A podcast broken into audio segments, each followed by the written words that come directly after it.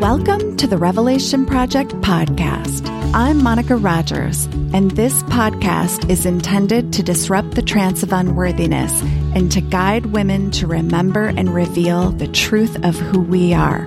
We say that life is a revelation project, and what gets revealed gets healed. Hello, everyone, and welcome to another episode of the Revelation Project podcast.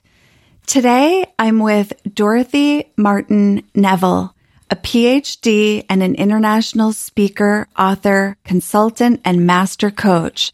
She's also a frequent radio, podcast, and television guest and is also past president of the National Speakers Association in Connecticut and the founder of four companies.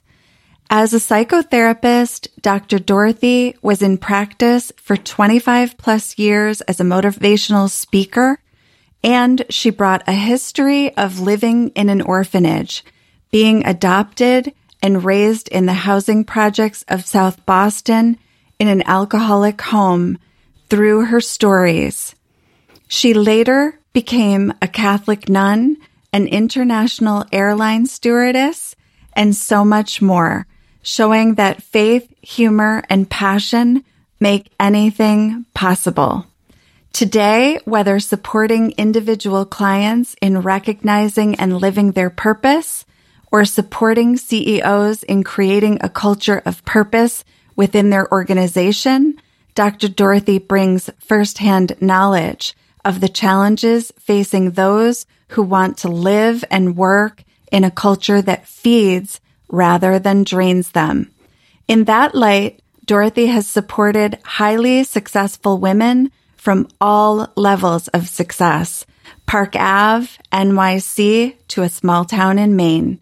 Consequently, patterns and similarities in leadership are readily understood as she brings extensive wisdom, knowledge, and experience to the table, combining her recognition that mindset and communication skills are what sets us apart. With her ability to make the complicated simple, Dr. Dorothy is someone to learn from, whether as a speaker, trainer, coach, or consultant. Please join me in welcoming Dr. Dorothy Martin Neville. Hey, Dorothy. Hey there. How are you? I'm so glad to have you on the show. Thank you so much. I'm grateful to be able to hang out with you a little bit and have some fun because I, I do know that you are also all about the levity and the laughter. Yes. I often say that we're screwed if we don't have that. Yeah. Without humor and faith, I don't know how anybody gets through this journey. I really don't. I don't either. We need lots of faith and lots of humor. You really do. You really do. And Dr. Dorothy and I were chatting right before we came on the call. And of course, having grown up in Boston, I was telling her that my dad also grew up right outside of Boston. And so we were saying things like down Sulla and bang a Yui. My dad is, yeah, all the terms. Go pack the car, Monica. Moniker. That's what he called me. Moniker. It was everything had an R where it didn't belong, you know? No. No. She's like, We I disagree. Appropriately. Yeah, yeah. But it is funny. People want to want us to say things that don't make any sense. You know, like park the car in Harvard Yard. Somehow they think that's really fun. But if they had any experience, they would know you can never park a car in Harvard Yard. There is not a place over there to park anything. So it's just a way to hear us. And I think we say our R's appropriately. A car, C A R. So we Ka, say C A R. Yep. There's an R there. So yeah. All right. I love it. I love it. What else? What else would they say? Okay. So the other thing he would say is blueberry, like blueberry pie. Yeah. Yeah. There was, there's some interesting, Well, I understood completely. you're like, yeah, that's how you say No it. problem. Ah, I do. I, I miss it. This is going to be great today to hear to hear about this. Well, and actually, that's where I would love to start. You and I did. I believe I've saw, I've seen you speak a couple of times, and both both times I was blown away. One, you were telling the story of your childhood And in the other, of course, we were part of Terilyn Curry Avery's course on dismantling racism. She's an amazing woman, an she absolutely is. amazing She's woman. guesting next week. Oh, good. You're going to have a good time with her. I She's know. A riot. Yeah. She is. She's the best. And I've learned so much from her. And so actually, I'd love to start. There's so much I want to ask you about today. And I know that we want to, I, I want to get into talking a little bit more about women's leadership. But I always love to ask the first question, which is, what does revelation mean to you? Revelation is, to me, the willingness to see what is. Mm. So many of us don't want to deal in that world. We want to live in our illusions. So when we are willing to give up our illusions and see what is without our filters, without our projections, sometimes that's pretty frightening because we're we're left looking at what's reality versus what we want reality to look like. And that can be very hard for some people. Yeah. It's very freeing for others, but it can be very difficult for some because it means giving up illusion. I would love to unpack that a little bit because I think you know what illusion is when you're not in it anymore. Right. And it's in the realm of what I call sometimes like pretending not to know. Well, and I call that chosen ignorance. Yes. You know, when we choose to be ignorant, we intentionally choose to be ignorant. Don't tell me I don't want to know, I don't want to see, I don't want to hear, don't don't let me know about this. I don't want to. I don't yeah. want to know it because if I know it, I will have to make changes in my life. So please don't tell me anything that would make me change how I'm doing my life. Even though I may not like my life, I know it. I'm I'm in it. I'm comfortable with this. More so, it's like the devil I know is better than the devil I don't. What if there's no devil out there? What if you drop the illusions and you really got to be free and be you? It's true. And what you're kind of speaking to is the risk of transformation. Yes. Mm-hmm. The risk of transformation. And to me, it's the risk of freedom. Oh. To me, transformation is about freedom. Yeah, it sure is. It's this illusion that we live in where this quote unquote is life. Mm-hmm. You know, where this is the illusion of this is just the way it is. There's a cynicism about a limited belief system immediately. This is the way it is. Mm-hmm. No, this is the way it is because this is what we chose to create. What if we created something dramatically different? Yes. We've heard in the past few days so many people say, if only there was something we could do to prevent 18 year olds running around with AK 15s, if only there was something we could do. As if, excuse me, mm-hmm. Who told you? And why do you need to believe there's nothing we can do? Yeah. We could change that like this. Do we want to change it? Is the question. To but this, I'm powerless, gives me permission to stay stuck. I'm powerless, and there's nothing. Really, it gives you permission not to invest, not to grow, not to change, and to play victim. That's an option. Victim is always a mindset, and we can change that. We sure can. And I know that your passion is working with women in this way, not only in the realm of transformation, but specifically women who are in transition. Right. That seems to be, it's almost like the transition I always see as kind of the catalyst, like the disruptor to the illusion. It is, and um, I'm actually at what what timing of this? I'm starting a program on June 12th, June 18th.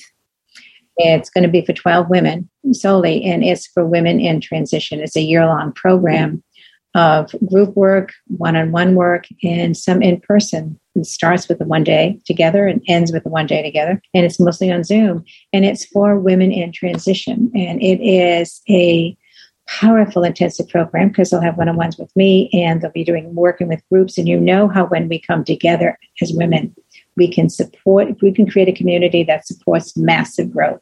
And i'm doing that simply because of this and supporting women in transition. One of my amazing women who was the executive director of my companies when I lived overseas, you know, for a long period of time, um, recently went through a divorce and is having a very difficult time. She was married 24 years and, have, and she has little ones, you know, preschooler and, and an elementary schooler, and is having a difficult time. And how does she stay who she is, a 50 year old woman, while also being a mother, while also being a newly divorced woman after 24 years of how do you do this alone? All right.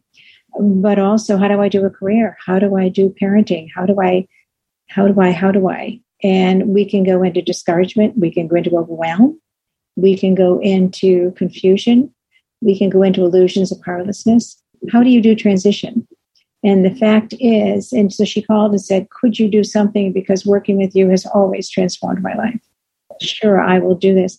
Because in working with, with women, and because men and women do respond differently to life stimuli. You know, I work with men as well as women, but they respond differently, so the programs are different. But when you work with women, what happens in, in transition is with all of us, when you're transitioning, the past doesn't fit anymore. So you're not in the past you may want to be holding the past and grieving the past, but it doesn't exist for you, whether that's a divorce, whether it's a job loss, whether it's you've moved to another state or another city. You're no longer a part of that past, but you're also not a part of the future yet. So you're in this, this free fall place that gives you absolute permission and absolute freedom to define what do I want the rest of my life to look like? who do I want to be as I begin the rest of my life? And that makes the transitionary period a conscious decision of transformation, which is a dramatically different experience than making transition a terrifying, overwhelming, groundless place of survival. So, that transitionary period for me is where all of the attachments, all of the energetic cords, all of the attachments to the past are either cut or changed. And you're the one who defines what that looks like going forward. So to me, transition is a period of absolute freedom for transformation with no expectations on you unless you put them there. I love that. Others can try to dump it on you, but you don't have to take a single one of their expectations for where you're going in your life. It's absolutely your choice.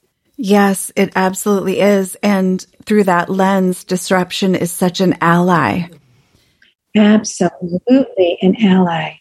Because some of those transitions we enter, we choose. Some of them we don't choose willingly, if you will. I mean, what a transition. I was divorced after 15 years when a kindergarten and a fourth grader it wasn't my vision. My vision was lifetime marriage, right? Mm-hmm. So I didn't say, gee, I think I, a divorce sounds like a good idea, you know, but we can reach a place where we know the only healthy thing for everybody involved is to separate. And so it's chosen, but it was not necessarily wanted, but chosen. And what ends up happening is you can spend your entire life, and I've seen some women sadly do this, enraged or feeling victimized by a former partner. Mm-hmm. I've seen women stay in regret and fear and, and terror of being alone for their entire lives.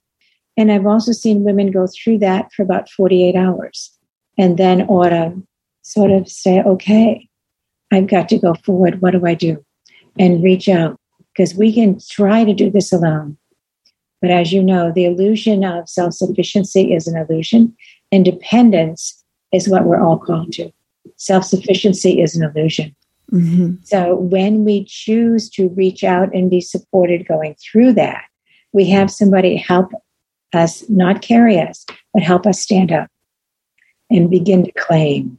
I love this. Two things. One is on your Facebook page was a meme that said, healing also means taking an honest look at the role you play in your own suffering.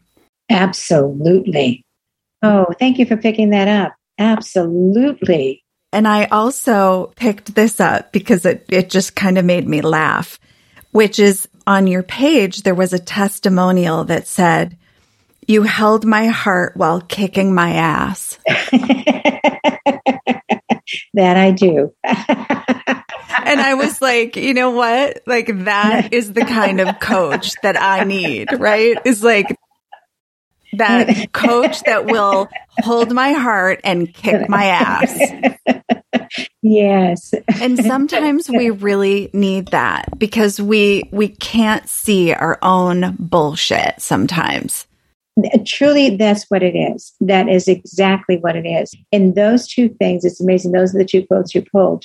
But my people that I work with, if I choose to work with you, it's always because it's I can love you unconditionally. Mm-hmm. I can mm-hmm. just be there with you and you're capable of receiving that love so that we can support the transformational process. Yes. You know, yes. I'm not going to come in and force you to do something. And those clients who are waiting for their coach to force them to do something, to force them to, I'm not there to do that. Mm-mm.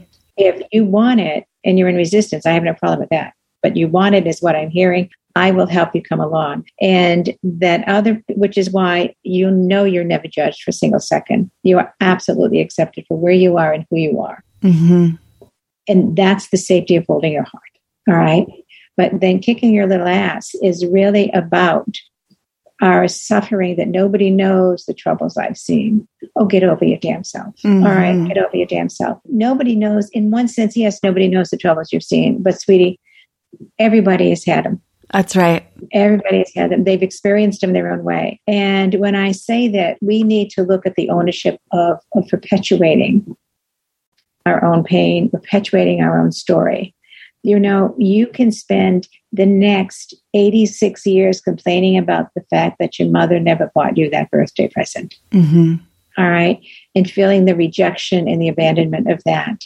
And that gives you permission to be a victim. That's right right? That's right. Why you can say, my mom wasn't perfect, and she may not have been what the world would consider a good mom at all, or she may have been a great mom who was human.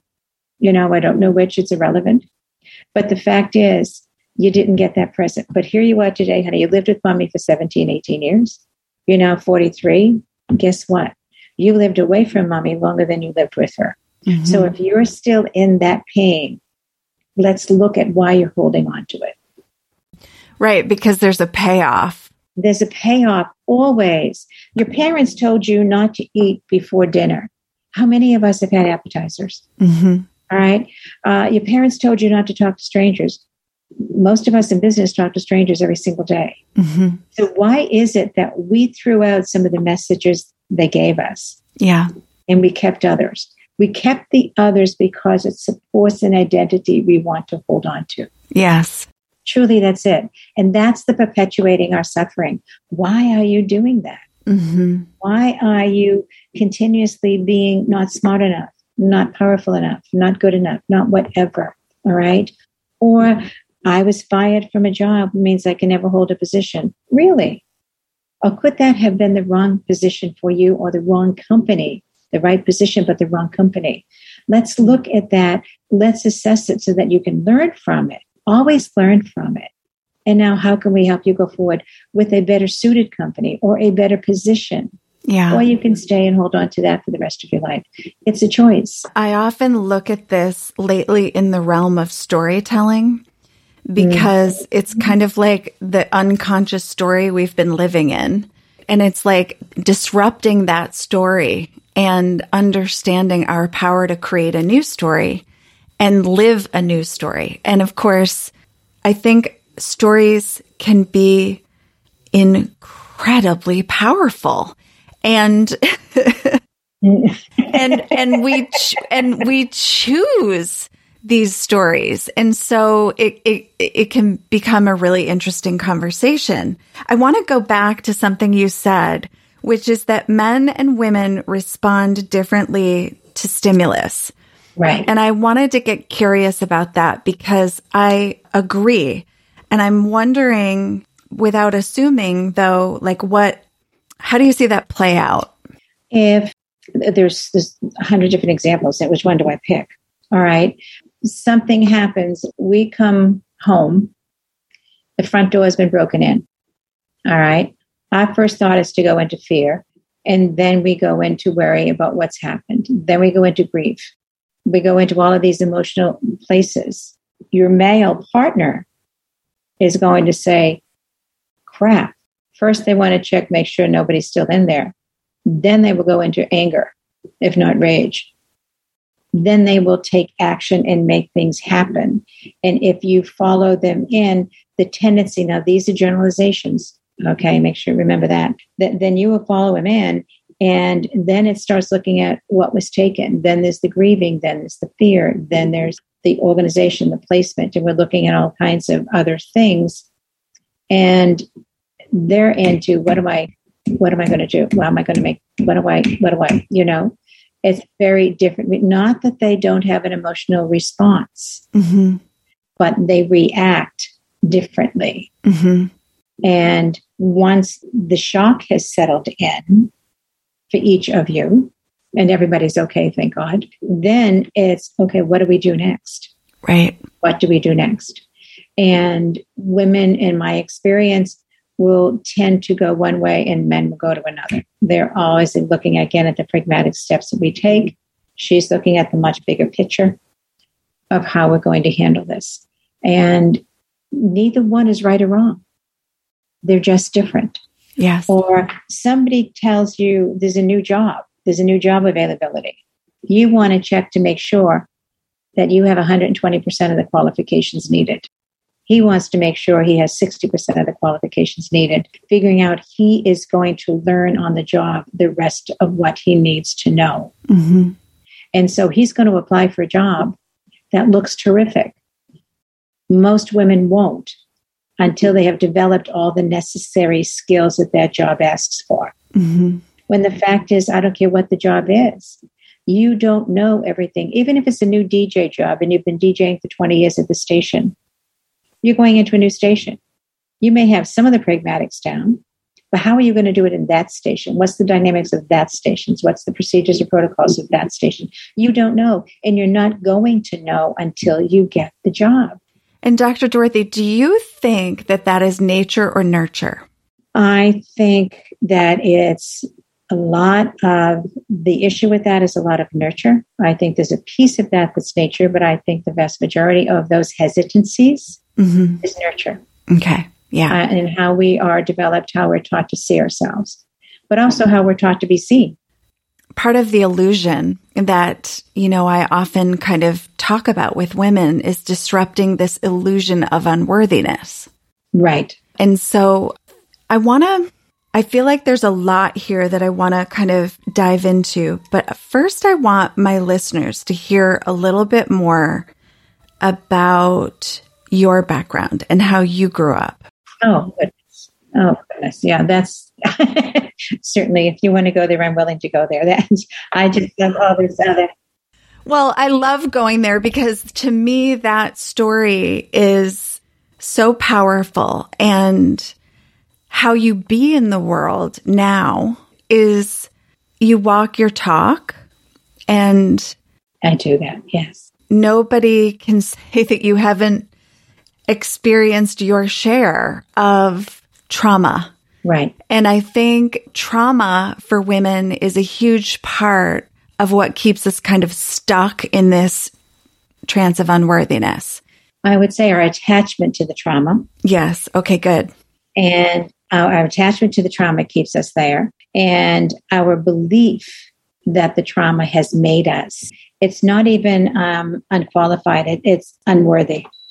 Okay, so there's two pieces that go into that. And I would say to you that for my childhood, I, I, was raised in an orphanage initially. I was the product of an affair. So I was raised in an orphanage from the moment of birth and then later adopted by my birth mother and um, her third, the third man in her life and the, the second marriage for her. And when he brought me home, she lived with her mother, my dad, and an older brother and a younger sister. And I was at that point if you would be the middle child. But I was brought home, but my mom and grandmother did not want an illegitimate child living in a good Catholic home in the housing projects in Southie. So my dad would get me up at 5:30 in the morning and put me in a sunsuit or a snowsuit, depending on the season, and put me outside in a playpen and leave me there till 9:30 at night when my grandmother went to bed. Come out and get me, bring me in and give me dinner and put me to bed and get me out again in the morning. So for three years, she never saw an illegitimate child in her home. And when I was sick, she fell down, broke her hip, was placed in a nursing home, and then I could live there. Moved in and realized that that was an extremely violent. He had immense Irish pride. The people in Southie, immensely proud of their Irish heritage. They're more Irish than the Irish in the old country, you know, than my dad would say. But in any event, when I moved in and, and, saw that the Irish Pride was great, which is why he wanted me out of the orphanage, because no Irish child deserves to be in an orphanage. But simultaneously, he was a violent, very violent, aggressive man where we were beaten up or whipped daily.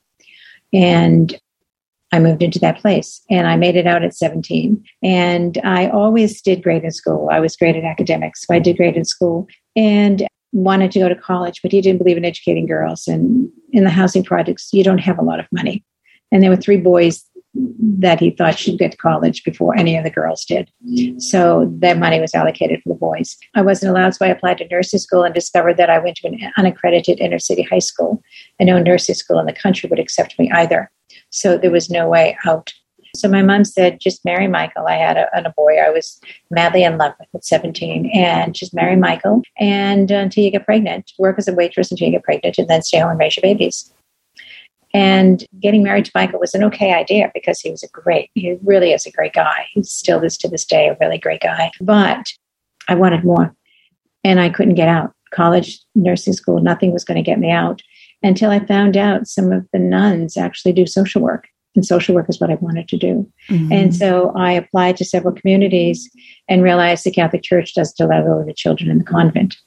Oh, I didn't I didn't know that part. Yeah, so I wasn't allowed to become a Catholic nun in the traditional ways. And so one of my teachers in high school said, Are you going to be marrying Michael after graduation? Because in Southie at that time, you were an educated woman if you had a high school diploma. Mm-hmm. And so I was educated. And I said, I guess, because I can't, I can't get out, you know. I told her I wanted to go in the convent, and she said, Why? You spend most of your days in detention. I would think you would want to have nothing to do with us. I was a good girl. I just talked a lot of past notes. This is really oh the problem. Yeah, it was harmless crimes of talking too much in line. If she would notes. simply apply herself as she does to her social life, to her studies, she would be a, a straight A. Yeah.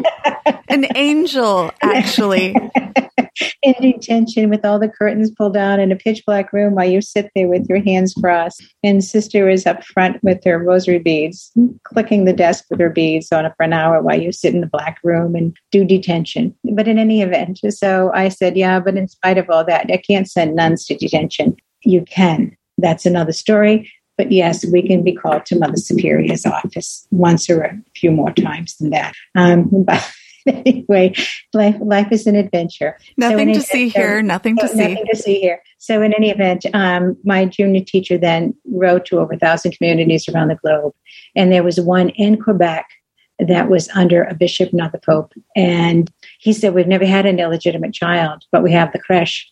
Which was a huge home. They had 2,000 babies from that were there in an orphanage, unwed mothers, and left 2,000 babies there. And he said, We could take a risk you know, on an on um, an illegitimate child.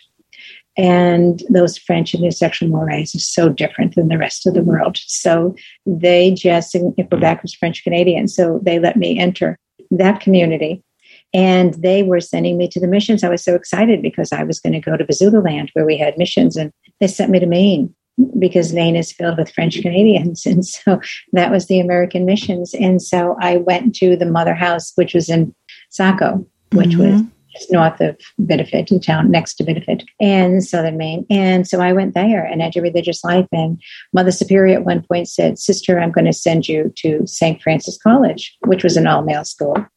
But you were male, female, or religious. And I was an or religious. I was Sister James Marie. So I was a woman with the man's name. So I kind of qualified for all of it. Oh, you know? my goodness. And so I said, Mom, sister, they won't let me in. And she said, Yes, sister, if I send you. Well, when you have a nun with her hands in her sleeves and those old black habits, they exude authority. And um, yeah, I went. And once you have a BA, nobody cares where you went to high school. Mm-hmm. And so the rest, masters and PhDs, is just lots of money and lots of time. And that's the end of the story. So I was in religious life, became a social worker, and and I was blessed beyond words. I discovered a self I never knew. I really, ironically, learned the huge distinction between spirituality and religion while I was in religious life, and realized I to be a good nun oftentimes meant to me I couldn't be a good Christian, and I needed to make my choice. So I left. Went back to Southie, and it didn't didn't. I had nothing in common. Very few friends were still there, and those that were were in the projects on welfare. And so I decided to see the world and I joined International Airlines, became an airline stewardess and flew a million miles. So it's been it's been a journey, you know, and and and I loved, I mean, I've been cultural shock has been a way of life. Transition has certainly been a way of life. Transitioning from one element of my life to the next, to the next, to the next. And anyway, eventually got married, moved to Connecticut, and had two children. Was divorced when they were in kindergarten and fourth grade, and raised them alone. I went back and got my master's. Became when I was divorced, I was going to need to support my babies, and so I got a job as a therapist. And within three months, I was seeing 42 patients a week, and that lasted over 20 years. And eventually, about three years in, saw that there's an amazing coincidence initially, but then realized it's not a coincidence. Well, where certain personalities were presenting with particular diseases. You know, I would ask for their medical health as well as their psychological history and discovered that all of those that had fibromyalgia had a certain personality. All those who had breast cancer had a certain personality. And when I asked friends who are MDs, have you noticed? And they said, no, that's a coincidence. And I thought, no. But I can predict it's not a coincidence anymore. This, there's some um, reliability, there's some scientific facts here. So I became certified in nine modalities of integrative healthcare and brought a massage table into my office and started doing energy work. Five of the modalities I studied Eastern medicine started doing energy work. And what ended up happening is they, um, people on my waiting list knew each other and said, Hey, why don't you teach us what you know while we're waiting to work with you? Because I was blessed with a six month waiting list about three months into practice. I started this little six week program, which became a one year program. Nobody wanted to graduate, became a two year program, eventually became a four year program. And for 19 years, I had another company I founded, the Institute of Healing Arts and Sciences, where I taught physicians, nurses, OTs, PTs, and some non medical people about energy medicine, a method of energy medicine I created, looking at the psychological and spiritual causes of physical disease and disorders. And that ended up becoming the title of my dissertation. And I went back to get my PhD. So it's, it's been a wonderful journey. I, I had my business going and I had my practice going, and I was still trying to go to soccer games, you know, and do different things that moms do. And when my second left for Cornell, I drove home sobbing because I knew once they go to college, you'll never be mommy again. You know, you're a mom, but you're never mommy. You know, they don't sit on your lap anymore. They don't lean against you anymore. You know, it's a different relationship. And pulled into this huge house I owned on Mountain Road in West Hartford and said, Wow, and like a good Irish girl, as soon as I got out of that car from that long mm-hmm. drive from Cornell, I bought a glass of red wine. Just while I was drinking that wine and just looking looking around the house and thinking, I'm not happy. This house is huge and empty. And I realize now in the silence, which hasn't happened in 21 years, you know, I'm not really happy here. Mm-hmm. And I knew that if I stayed unhappy and continued this being the so called success, I would develop cancer or some other disorder. And for my own health, emotionally, spiritually, and physically, I needed a dramatic change. So I picked up the phone, called, and got a one way ticket to Anguilla in the British West Indies. Hung up that phone, called an, uh, an agent, said, Put my house on the market. Let my office know I'm leaving the country in three weeks and I'm moving to Anguilla. And I lived in the British West Indies for 10 years, traveling back to America every two months to teach and to speak and to do things. Wayne Dyer and I had the same agent over here on the East Coast. And so she would book us together and we'd do some speaking engagements. Eventually, I decided uh, everything changed, the culture changed, and I moved back to America. I was asked to come be co-chair of the advisory board of multi-million dollar grant that NG that UConn received and oversaw energy medicine research across the country. I ended up closing my businesses and moving down to the shoreline, back to the water. Here I am. And I recognized as I opened up part-time practice that many of the people who were coming to see me didn't need therapy. What they needed was how to be effective leaders Mm. You know, they were thinking there was something wrong with them and there wasn't. They needed help learning how to effectively lead. And by that point in time, I had founded four companies My work was so successful. My students were doing medical internships, and hospitals asked about giving me money to do research with diseases. So I opened up a nonprofit. And, you know, life just goes. You know, you do your life, and when you do, spirit leads you. Yes. And for every dream you have, you're not just asked to achieve that dream, you need to become the woman who can sustain that dream. And so what I saw was these women were going for leadership positions and getting them, but they had no role models on how to be a leader. Mm. All they knew were the men around them. And as a coach, I could teach them how to be effective leaders. They didn't need therapy, they needed business coaching. So I went and studied with the woman who developed, expanded Tony Robbins' program, who now is on her own out in Marina Del Rey in California, and for a year and became certified as a leadership coach and transformation. And that's what I've been doing 15 years is supporting women and looking and men, but looking at what does effective leadership look like? What is your leadership style? There are leaders who are thought leaders. They are catalysts. They are creators. They come up with amazing, amazing ideas. No skill for implementation, but amazing ideas. And every company needs somebody like that. They can lead the company and where it's going. You have team leaders. We need folks who are team, even if you're a solopreneur and you've got VAs. Mm-hmm. What's the culture of your company? What type of VAs do you need pragmatically? What skill sets do you need them to do? But also, you need them to have your value system. If they're going to help with your branding and put it out there, they need to understand your culture, your brand, your value system, because that's what you're bringing to the world. Mm-hmm. And then there are the nurturers, those folks who don't ever want to be the leader who's out front, but wants to have the back of the leader, and they are invaluable. Yeah, I love that you said that about right. these know. different types of leadership because I wondered do you think everyone has an inner leader? Every one of us, every single one of us is called to leadership, whether it is leadership of our own lives, leadership of our homes, our yes. families, leadership in our own businesses or leadership in corporate, leadership in a nonprofit. It doesn't matter. None of us are called to passively walk through this journey. We are all called to leadership in some capacity, which means every one of us, which are these are the subjects, my life, I've lived it, but this, these are the subjects I love to talk about. And I love my life. I've been blessed beyond words. But effective leadership truly is knowing what are my natural skills? what are the ways in which I can best have impact, have influence, and have profit? Mm-hmm. Something many women don't want to talk about. How can I, as a leader, in whatever way that I choose to lead, have impact, influence, and profit? And help make this world a better place. Mm-hmm. And I make the world a better place by me becoming more and more me. I haven't practiced religion in 30 years, but I'm immensely spiritual. And I truly believe all of us are embodied souls or embodied essence, whatever word you're comfortable with. And with that embodied soul, the more I can radiate the essence of who I am, and somebody's going to walk away from a meeting with me having experienced me, not just having learned from me. And that's every one of us people walk away with an experience of you.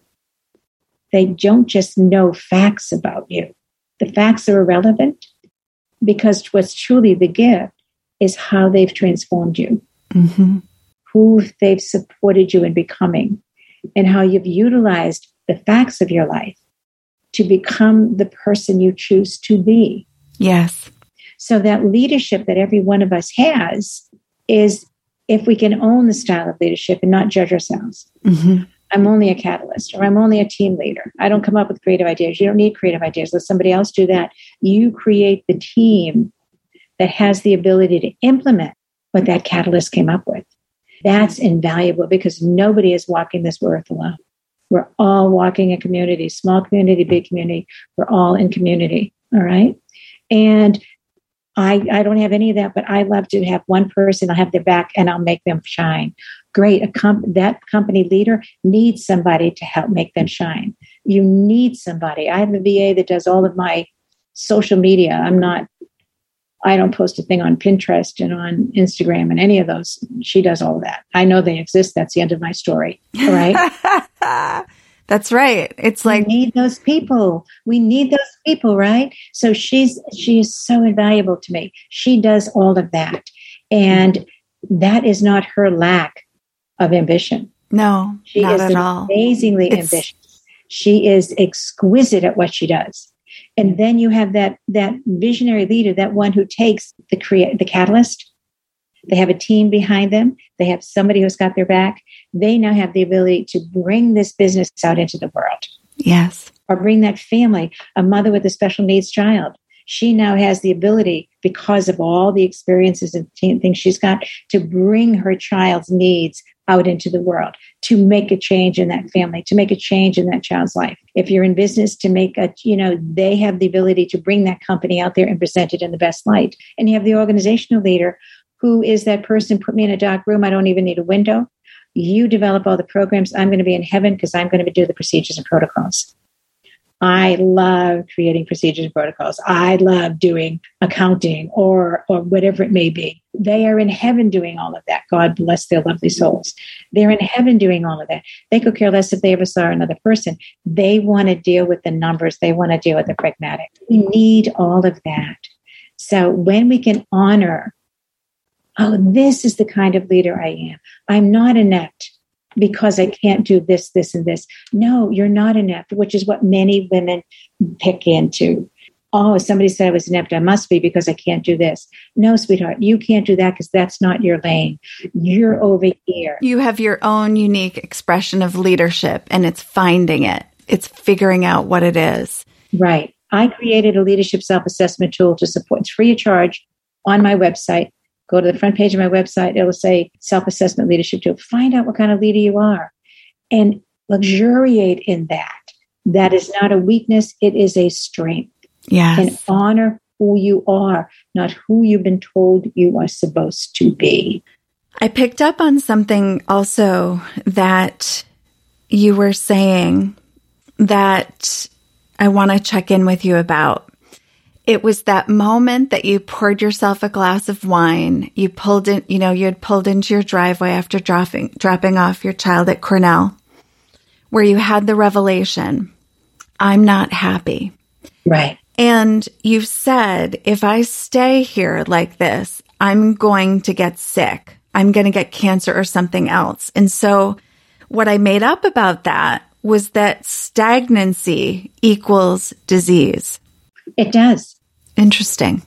Think about a pond in your backyard. hmm That stagnant pond in your backyard is going to become infested. hmm If there's a stream running through it, it stays active and alive in healthy water. Now you can be doing, doing, doing, but the key is you're not growing and you're not aligned with who you really are. Right. When we get so busy, and, and I have women who call and men who call me and say, I was on a call with a man yesterday who say to me, I am so damn busy. I don't have a moment to think. And my first question is, so tell me where you get your joy. Mm-hmm. Oh God, it's been a while. You know, I'm I'm pushing so hard all week. I just Danger zone right there. Danger zone. and that's that was my Saturday. Without peace, your mind and your body and your soul cannot recover. So there's two ways to approach this. You run like a bat out of Hades all week, and then you collapse on the weekends, and you replenish and you relax and you take care of yourself to get ready to get up and rush again. Okay? It's better than doing seven days a week. However, what if you came from your heart and your soul? What if you were doing a job that fed you? You could be highly productive. You could even work eight, nine hours a day at it, 10 hours a day at it. But it's feeding you. You're doing it and you feel so good about who you are, so good about what you're doing that it isn't to be healthy, you have to be lackadaisical. No, be focused, be clear on where you're going. We need to have a vision, we need to have a dream. Without a purpose in life, what are you doing? You're existing. We need to have a purpose in being. And that that dream call that our soul is calling us to who we're meant to be. Follow that dream. So be clear about it, define about what it is and how you're going to get there, who you're going to become so you can live it. So this movement there. So every step of the way, you feel excitement, you feel joy, you feel accomplishment. Not because you reached it, But because you're in the process getting there, there's an excitement in this joy. There's an aliveness. Right. Mm-hmm. That is what keeps you healthy. Yes. Which is why I, when I'm working with my clients, mindfulness. Mm-hmm.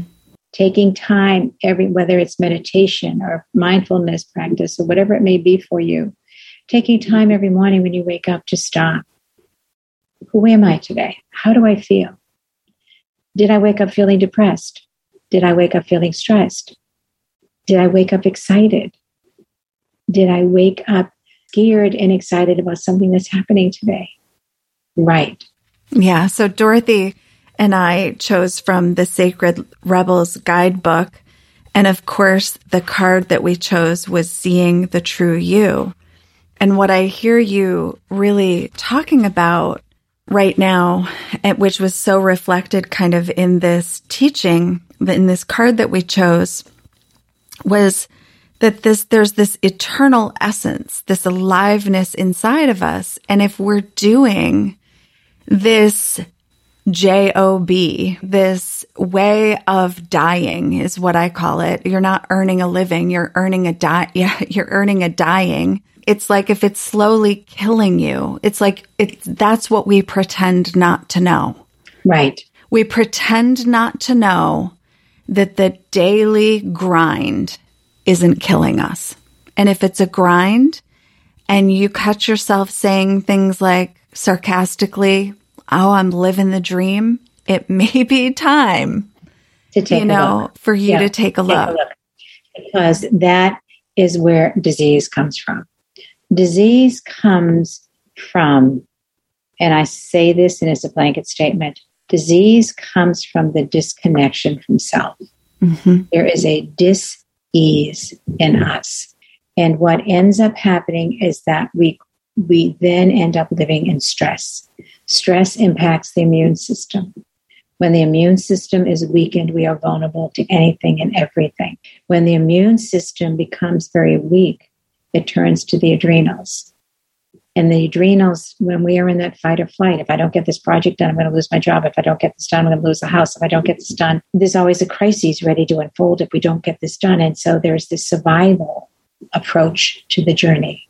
Mm-hmm. And the adrenals are meant to be used in a crisis only, not as a lifestyle. And in the Western world, especially here in America, there is a belief system that productivity is the only grading system we need. And if I'm not productive, if I don't get this accomplished, this accomplished, and this accomplished, I'm going to fail. And if I fail, I could be fired. If I failed, I could lose a house. If I fail, I could lose my marriage. If I fail, if I fail. And so that angst sets us up. So when we look at the disease rates in this country, let's look at the fear rates. Let's look at the stress rate because it will impact you enormously. And when it comes to women, this is where I think the good girl and letting the good girl die. Right. My last book. Yeah. Well, and I'm making this connection because I really talk a lot about this curse of perfectionism because, you know, I'm still recovering. And again, the reason that I call it the Revelation Project is often so many of these things are hiding in plain sight, meaning that we can tend to stay in situations that are not feeding us, that are not bringing us life, because to dissent or to reject or to, you know, we have this tendency to continue to be pretty, pleasing, and polite in such a way that like we hold we hold ourselves hostage in these situations that are terrorizing us. And so there's a way that like when we're always being the good girl, we don't do things that disrupt. And we need to disrupt things. God, do we need to? Yeah. We need to disrupt. Women women in leadership tend to lead from their heart and their soul. That's why we need them so desperately. Absolutely. That doesn't for a moment mean they don't also lead with logic and pragmatic skills. That's right. And the ability to make things happen. It's almost as if we've created a world in which you lead with your head and logic, or you lead with the soft skills of your heart and your soul and delicacy. What if you brought compassion and kindness and thoughtfulness into powerful, effective leaders that transform companies, that transform individuals, that transform their employees, that are constantly transforming themselves to be better and better and more and more effective at leadership so that they stay in alignment with the culture of the company. When they create a culture in their company, then they stay in alignment with it, and everything gets transformed and improved. And they do it in alignment with all of the people because they are in a place of compassion and kindness, but also expecting. Compassionate kindness doesn't mean I'm going to carry everybody who doesn't want to do anything. Compassionate kindness means if this job isn't not making you a better you, this is the wrong place for you. So let me help you either find a new position in my company or help you leave my company to find a place that works best for you. Because if this isn't bringing out the best and calling you to grow continuously, it's not where you belong. That's coming from compassion, so different from you failed, you're out, see ya. Right. Whoa, but I was succeeded at 40 things. They did they're telling the truth, so they're confused as to why they're being fired because they failed at one. But the things they succeeded at, they were doing in a survival place. Mm-hmm. Finally, they had nothing left, and a project failed. They're not where they belong. Not because a project failed. Any, anybody can have a project fail, but because this isn't feeding them, this is draining them, this is making them ill. They're not in the right place for them, not the wrong place. Here we go good, bad, blame, guilt, get over all that stuff. How do we best support our people becoming their best selves? Truly. And if we women are in charge and they create that culture, well, we have men that are very willing to do that too. It's just, thank God, just women do it, which is why I believe men and women together create an amazing organization. That's right. And we know that statistically, when we have not one token, but when we have a sufficient number of women on the board, in, in alignment with a sufficient number of men, we have the strengths of both mm-hmm. that really allow things to fly. When we respect each other's strengths, just as we respect each other's style of leadership, when we can respect that, we have an amazing ability to transform companies, countries, and anything else we need transform families, transform ourselves. We can do that amazingly when we as women bring out our yin and our yang women in the state of being and, and the action is the yang, the masculine side of us. It's wonderful to have great theories, but if all we're going to do is have theories, it becomes a waste. To me, it's like education, and I say this because I'm overly educated, but education is a waste if it doesn't create action mm-hmm. that creates transformation. So, women's theories are wonderful. That's the yin, that's the heart, that's the loving. But if they don't actualize their yang, their masculine side, and do something with it, they've wasted it.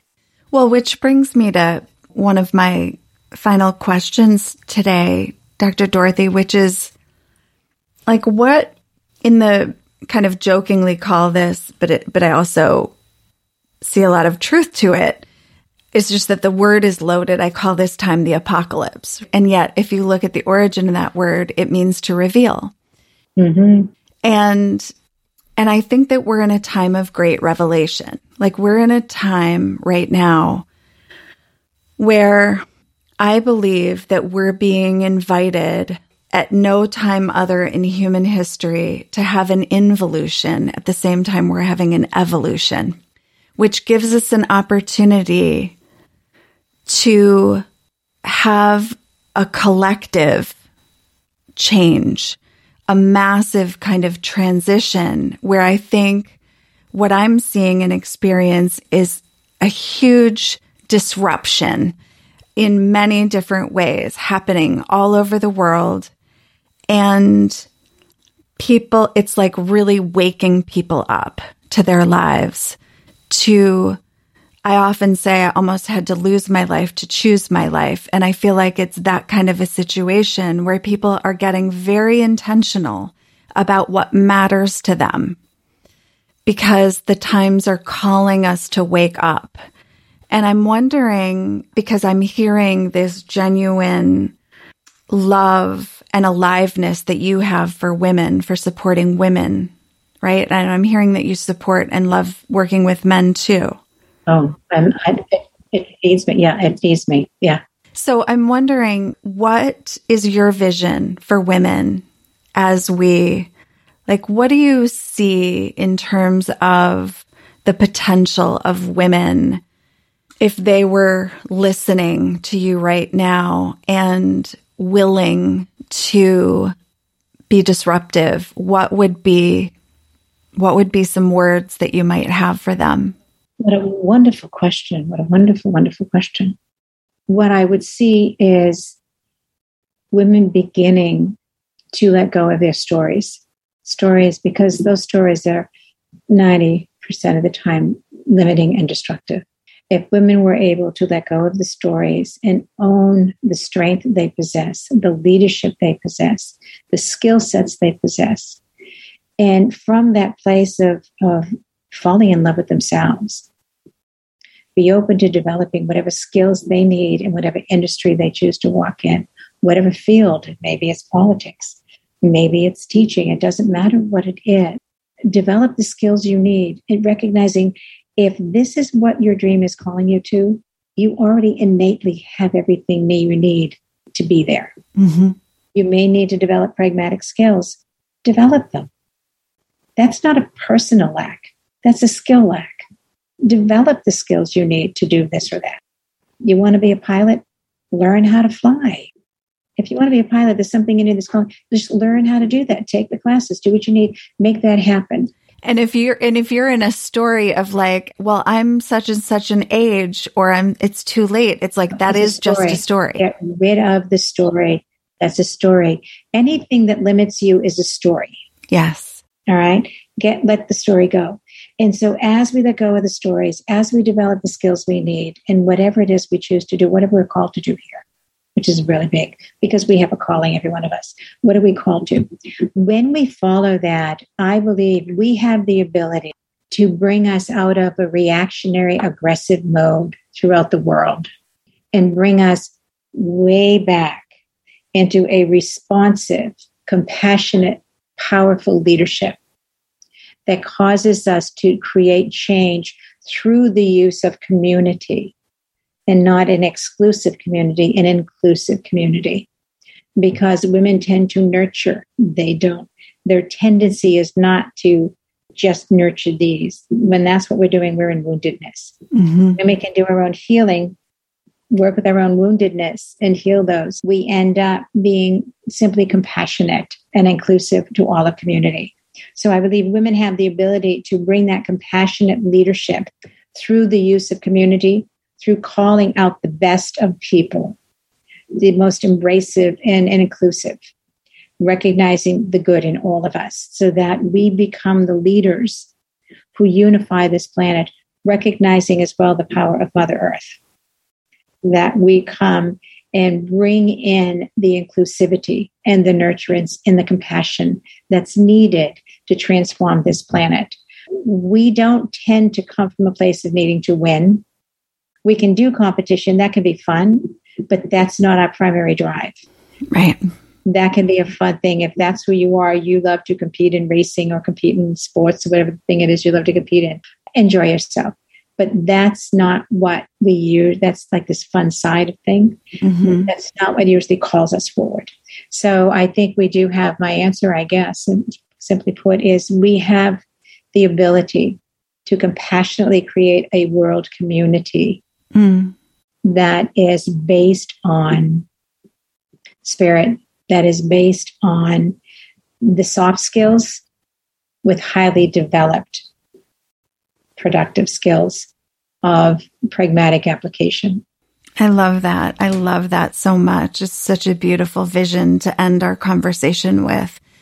And it's nothing more beautiful or fulfilling when you think about what it is to create that kind of unified world community that by women awakening to their own power, their own enoughness, their own worthiness, that they step into their flavor, their essence of leadership and do their part. Each of us doing our part in our own way to create that world community. That would be what would solve most, if not all, of the world problems. I, I, truly believe all of them. All of them could be solved. And I'm certainly not saying they all could be solved within three months or three years or whatever, but developing a, a mindset, looking at mindset, using emotional intelligence, that what what sets people off and how can we best support them and understanding their reactions versus their responses. And how can we then support going forward the one world community have your country love your country have your national pride. But notice that each country has a different gift. I mean, I've been blessed to travel to many of them. Each country has its own culture. When that culture supports all of the people in that country, think of what we would do if every country supported every person who lived there right? And then we as in as a world supported each other. We'd be sharing our gifts with each other and we would all be winning if winning is important we would all come out ahead. We would all become the best of who we could be. And yes as some will say oh she's such an idealist. You're right. But without an ideal what are we working towards? That's right. We have an ideal, we have a vision, we have a dream, and our journey is about walking towards that, not expecting it to be actualized in my lifetime. But in if my lifetime, I can support the process of us going forward, I can support enough women going forward. And if I'm one of millions of other women leaders who are out here with a similar message, we can have a massive impact. Any one of us can have a massive impact. But if many of us are out here with the same message of inclusivity, the same message of compassion and powerful leadership for transformation, with the uh, necessary pragmatic skills to do what needs to be done, there's no limit. There is no limit. And I and I truly, truly believe that. I also believe we've never walked one moment of this life alone. That's right. One distinction that I also hear in what you're saying, Dr. Dorothy, that I love so much is like, it's not about women taking a position because when we take a position, it creates its opposition. And right. that's not what we need. What we need to be doing as women is taking a stand that's value based, that's, that's grounded in a vision for what is possible. And You're that's right. what a stand is. And as women come together in a stand for what is possible for the world, mm-hmm. that is when things will change. Right, right. And we're not making enemies. There's not the good guys and the bad guys, the Republicans and the Democrats and the independents and the non affiliated. Oh my God. All I mean, of that insanity already. It. Is so... It's none of that. It's we are all in this together we have slightly different value systems. Welcome to your value systems. As long as it includes inclusiveness and community, live your values. You want to have pasta every night? Have a ball for yourself. Go wild. You know, you want to go to college, you want to go into the trades, go. Mm-hmm. Go. There's no right way to live your life or wrong way in those contexts. Go to where you're called. Mm-hmm. The problem only comes when you pick the one right way. And what if there's a hundred right ways? And there is. You know? Yeah. I believe so. Well, I've loved this conversation. Truly, it's just been so um, life giving. And I just, I also want to invite our listeners to know more about where they can, you know, just hear more about you, perhaps they want to enroll in your upcoming program, I would love it. Yeah. Would love where it. would you it's like to send them? Here we go. What I'm going to do for this is I will put in your chat the um, the link to my upcoming program.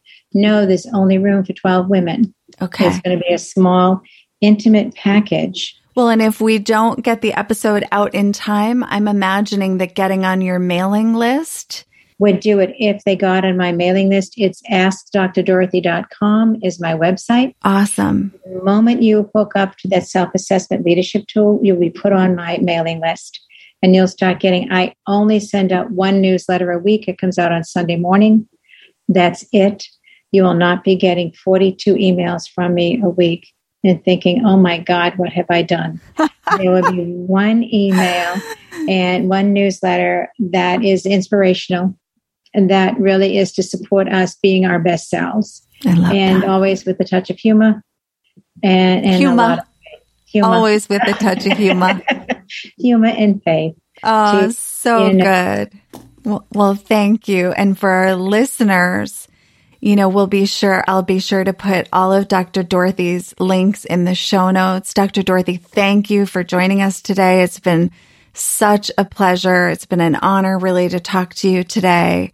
I have Thank loved you. getting to know you more deeply. Thank you for your work in the world. Goodness, you are such a delight. And what a great your work. My goodness. Thank me. you. You are so good at what you do, girl. Thank you. Thank you. It, I received that and I'm, I'm, uh, yes, it, it is something I've learned about myself that it seems to just be my form of leadership, speaking of, you know, and so it's really been something I've embraced and that I am loving doing. So, so keep, keep the guests coming my way. In fact, if I'm sure you know other brilliant women and men that I might love to interview at some point.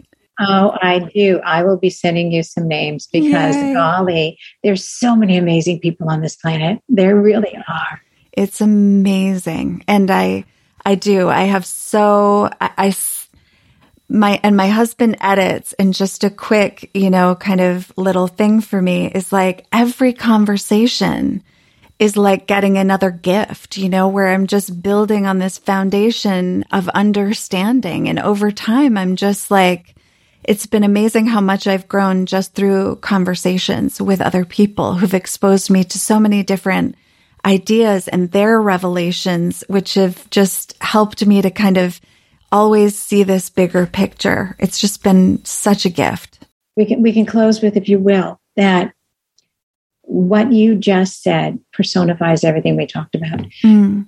What you said is I learned from everybody who comes on. The only reason you do that is because you don't have a belief that there's one right way of looking at things. And some of the people who come on who may not agree with you on everything are all wrong, and you don't learn from them. You said I learned from everybody, which Everyone. means you were wide open to being exposed to a hundred different perspectives on a hundred different topics. Yeah. And that willingness to be open is a willingness to be transformed. And that a will, willingness and ability to continuously transform makes you so much better and better at what you do and more and more expansive at who you are that is the epitome of what we're talking about. And congratulations. I mean because that's truly what we've been talking about is that that willingness to grow and be transformed bring out our best selves recognize your story and get rid of it. I'm supposed to be perfect. Really? That's a story. Throw it away. You have you've embodied everything we've talked about. Thank you so much for that. Thank you. And for our listeners until next time more to be revealed We hope you enjoyed this episode. For more information, please visit us at jointherevelation.com and be sure to download our free gift, subscribe to our mailing list, or leave us a review on iTunes. We thank you for your generous listening. And as always, more to be revealed.